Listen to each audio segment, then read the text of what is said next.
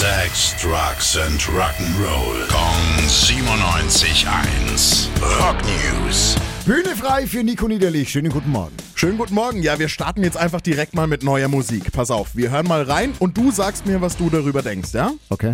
Well, you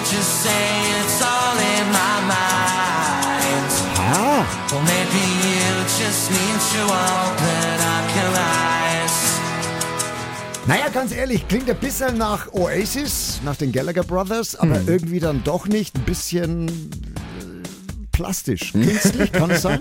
Ja, jetzt pass auf. Das ist A-ISIS. Sehr Was? geile Idee von Bobby Garrity. Der hat einfach die Schnauze voll davon gehabt, darauf zu hoffen, dass sich die Gallagher-Brüder irgendwann mal wieder zusammenraufen. Und wenn Oasis keine Reunion gebacken kriegt, macht er halt einfach sein eigenes Oasis. Nein. Also pass auf, er hat Nein. künstliche Intelligenz darauf trainiert, Oh so zu singen wie Liam Gallagher.